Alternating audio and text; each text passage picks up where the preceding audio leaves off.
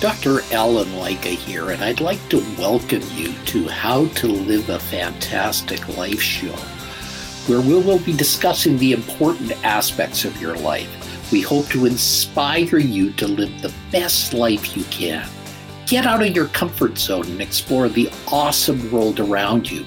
Break through your barriers. Take inspired action. Use the difficulties in your life to achieve the best version of you. Today we have a very special guest. His name is Bruce Hartman, and he's a Christian author. After thirty-five years in the business world as C F O for Fortune five hundred companies like Footlocker and Yankee Candle, he went to theological school and obtained a master's degree in divinity and a doctorate degree in ministry. Besides writing a, a, on a pro bono basis, he counsels business people and helps them walk into a brighter future. His online following base is about fifty thousand, and he gets messages from ten thousand people a week. Welcome, Bruce. Well, thank you for having me today, Doctor. Tell me a little bit about why you changed and what made you, uh, after being a C F O, go into a different walk of life. I had uh, I had a deep sense that I was off track in my life. Uh, you know, I'd raised a family, I'd had a successful career, um, and I felt like I had had enough. I had earned enough and done enough at that point for myself and my family that I decided that um, the the Lord pushed me to want to help other people. So I, I quit work. I was at Yankee Candle, C F O, uh, Chief Administrative Officer for Yankee Candle. I quit work and went to back to school at the age of fifty-five. And I spent three years getting a master's degree, then four years getting my doctorate. And now I'm an author and uh, I have an online following, as you said, and I spend uh, my days helping other people do better in life and um, do better in their business world. Well, you know, isn't it interesting how doing better in life also means doing better in business? And doing better in business often means, uh, doesn't always mean uh, doing better in life. In fact, sometimes the two are divorced from each other. That's that's definitely true. I see that a lot. And that's that that understanding that is what I help people with and help them see that it's not so much how much you earn. It's more about what your net worth is and how you're helping the world. And uh, most of my counseling, w- what I'm dealing with uh, someone is it's usually because they've missed that part of it, that it's not about our net worth. It's about our self-worth. Yes. You know, and I think that's some part of the equation that people don't always understand. You know, people can make a lot in business, but somehow they sometimes do not get the idea of self-worth. They sometimes divorce themselves about it. Can you maybe elaborate a little bit on that? Yeah, I mean, one of the things that uh, that Jesus said was you can't serve two masters. You can't serve uh, uh, money and the, and the right thing to do or to follow God. You can't do both of those because you'll be a slave to one and you'll despise the other. And that's really the essence of life. And there's there's plenty of great examples of people who have done well in life, but not done well um, with their self-worth. You know, um, Bernie Madoff being a good example. I mean, he earned and earned and earned, but he was trapped. He would get trapped in that world. And as we all know, the largest uh, Ponzi scheme in the history of the world. But then there are other people that have done very well in life. Uh, the fellow that started Quaker Oats, you know, became a multi-millionaire. His trust, he died in nineteen forty-eight. His trust still gives money to people today, almost eighty years later. That's fascinating. And I look at some people like uh, Warren Buffett, who founded Berkshire Hathaway, who is literally giving his entire fortune back over his lifetime. You know, he's a multi-billionaire many times over, but he's not going to keep any of it. He's giving it back piece by piece. Yeah, he has he has that uh, has that um, uh, trust fund that he gave. He's given most of his money away, and he encourages and invites other people to do the same.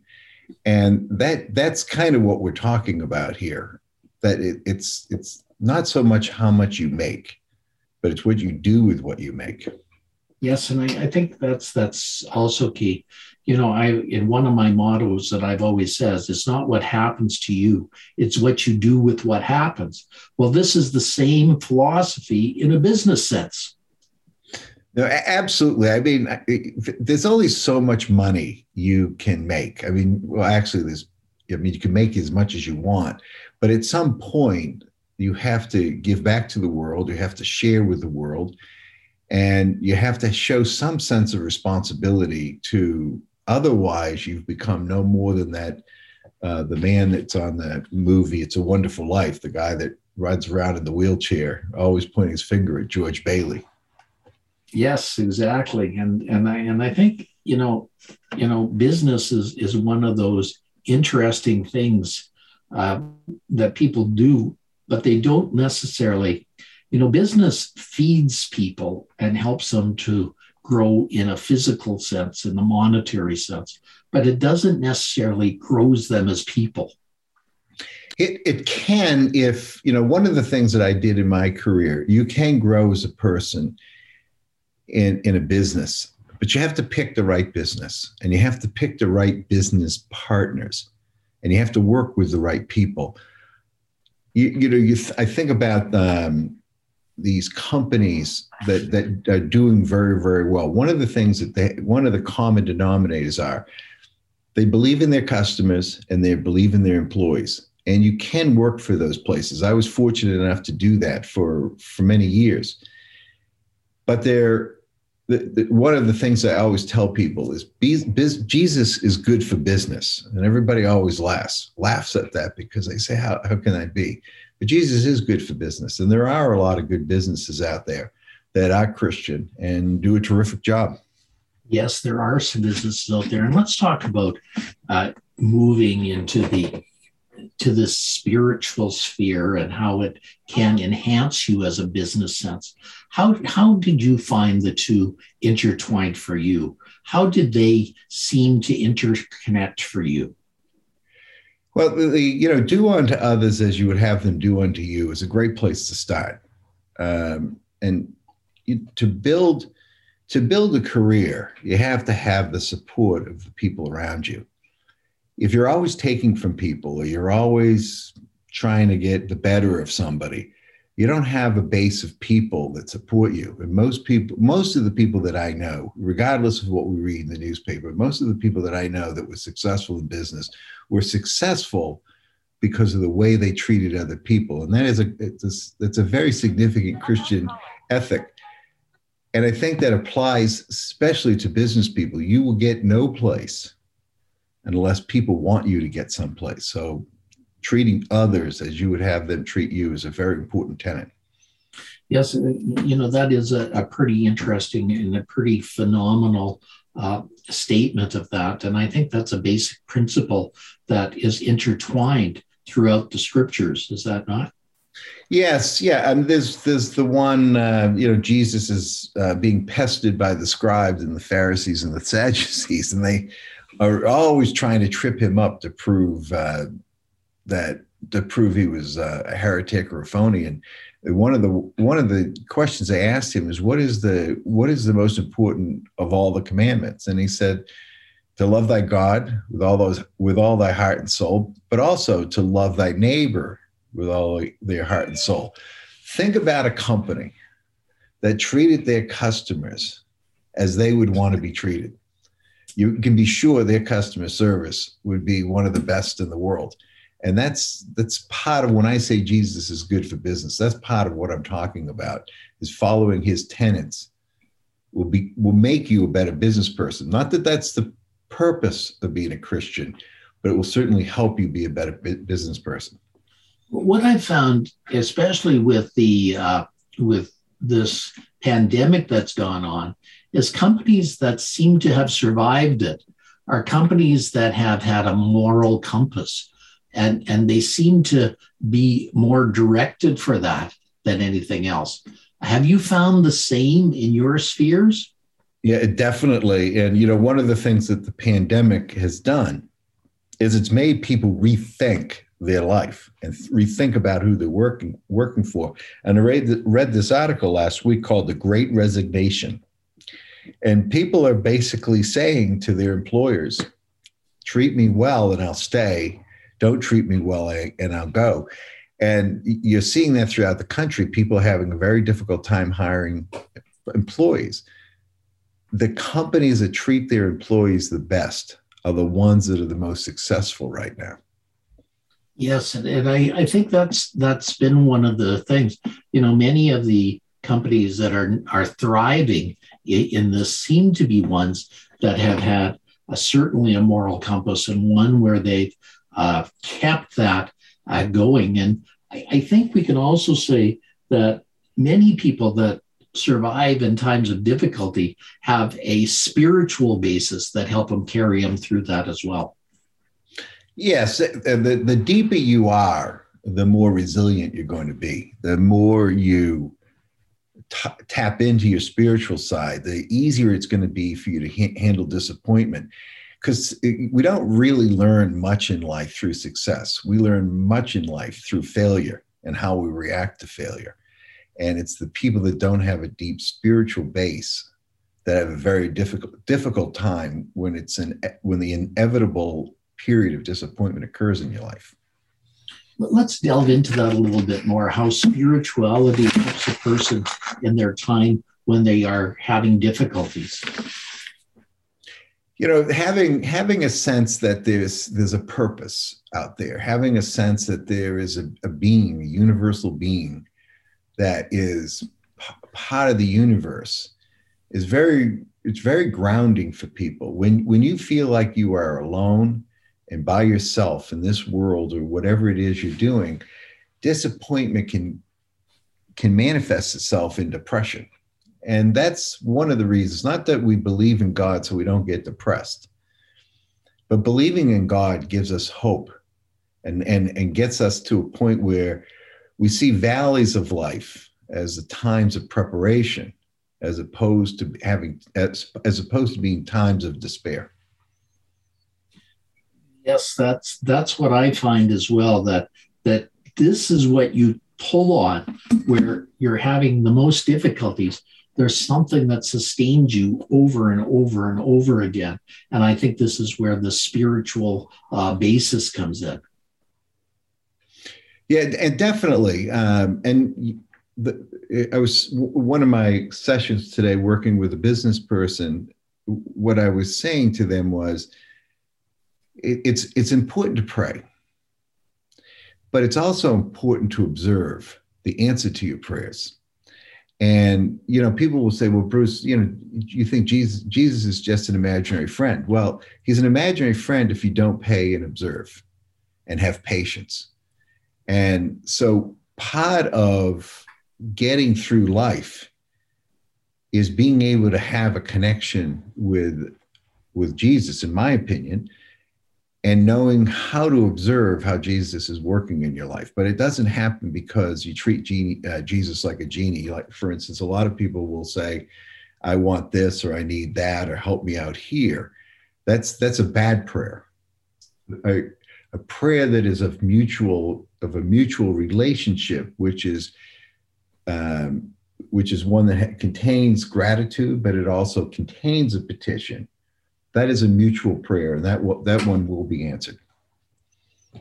Okay, that, let's elaborate on that a little bit, uh, a little bit more. How that mutual relationship is sustained in that in, in that situation.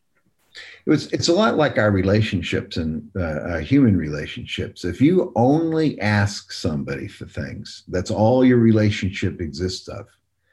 Eventually, that person is not going to want to be your friend anymore. Because just imagine, they the only reason why they call you up is because they need uh, money, or they need a ride, or they need something, or they just want to talk your ear off. That's not a mutual relationship. It, it's the same. The same is our with our relationship as Christians with. Uh, with Jesus. To, to really find out about Jesus, you have to understand Jesus. And, and again, I, I there's three there's three parts to prayer. One is to pray. The second is to observe. And then the third is to be patient in your observation. And if you have a good day, have a prayer of gratitude. That way, when you're praying, when you need, or you have a, have a, have a petition, it comes across in a, in a balanced way. Now, it doesn't mean that Jesus picks and chooses his friends, but it's a more productive, it's a more productive relationship when you're open to having a relationship, as opposed to looking at what you get out of that relationship.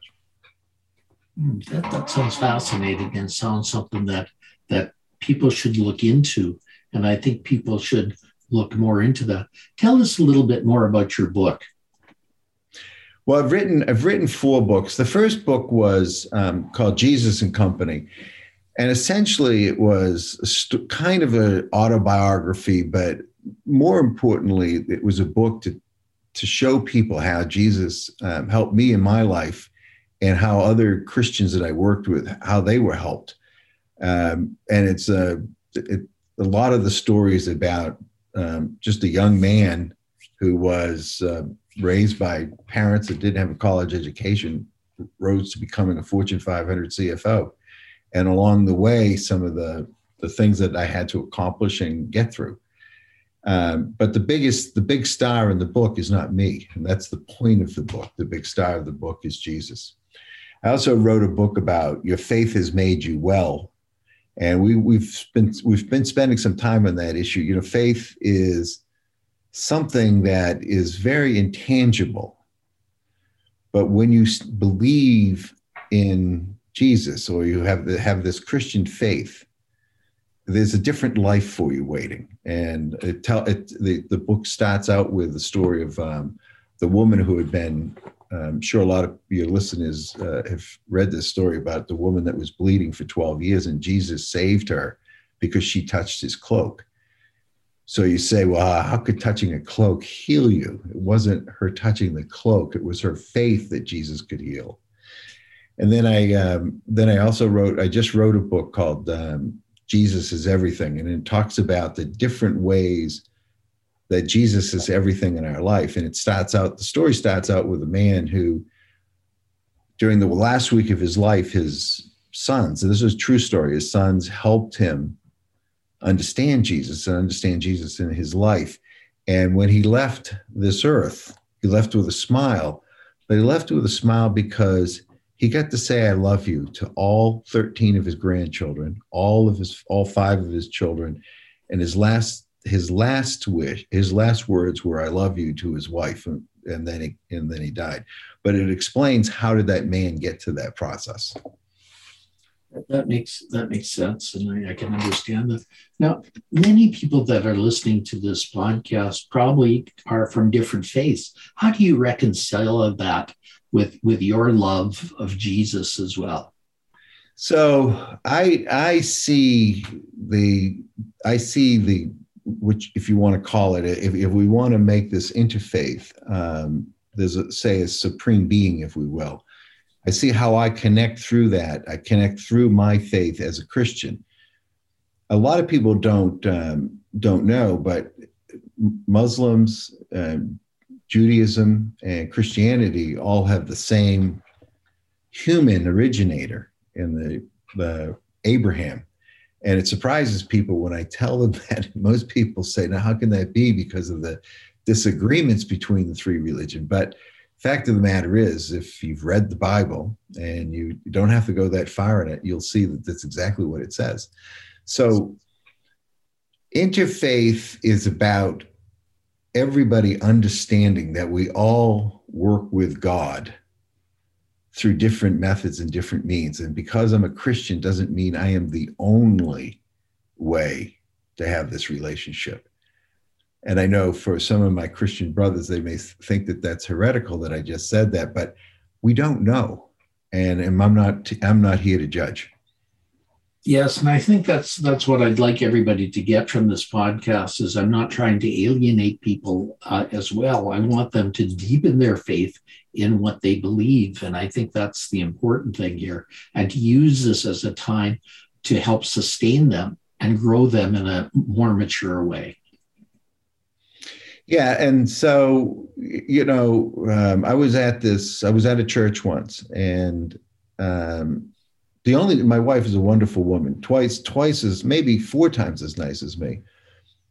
Uh, we were listening to a pastor talk to folks, and her, the message was, if you're not a Christian, you're not worthy. And I don't think that's the message. I don't think that's the message of Jesus Christ. For instance, Mahatma Gandhi, he, he was once quoted, um, why don't you like Christians? And he says, I like Jesus. It's just the Christians I don't like. And I think that summarizes how we should all feel. I can't imagine Jesus walking walking the earth and telling people, because you don't believe in me, you know, you're going to go to hell. I think instead Jesus would try to just make his case and love the person. And people that don't know, don't hear that message, really haven't read uh, any of the four Gospels with an open heart, with an open mind and a, and a loving heart. Yes, I, I think that's what people have to realize, is they have to uh, do this. I've, I have some deep friends that are Muslims. I have some deep friends that are Hindus. I have some deep friends that are Buddhists, and each of them have their own faith, but each of them believe in a, in a being that's uh, a supreme being that helps people in their times of need. Yeah. And, and, you know, we're, we're taught as Christians um, that we pray to the Lord through Jesus Christ. And I, I believe that, and that's what I, I do. But what I've learned about what I've learned within my faith is I don't know everything, and that each day the Lord teaches me something different. But I have learned this. I'm not to judge. I'm to forgive. I'm not to hate. I'm to love. And I think that's what I, that's the biggest thing I take out of Christianity. Yes. Well, we're getting close to our time, sir. Uh, what, uh, is there a way people can get in touch with you? Yes. Um, I have a website, w w w dot bruce l hartman dot com. Um, and certainly I accept, always accept emails at b hartman one two three four five at gmail dot com. Well, thank you, Bruce, for being here today. Ladies and gentlemen, I give you Bruce Hartman, a, a person that is trying to make a difference in the world. And if you like this episode, please press you like on this, and please put some comments down so we can share this with the world. Thank you, Bruce. Thank you for your time today. Thank you, Doctor Lycka, and you have a pleasant day. Have a fantastic day. Thank you. You've been listening to How to Live a Fantastic Life. Did you know that you can get a free copy of Doctor Lycka's book, The Secrets to Living a Fantastic Life? Yep. Just visit thirteen g p now dot c a and we'll send it right to you. That's the number thirteen g p now dot c a.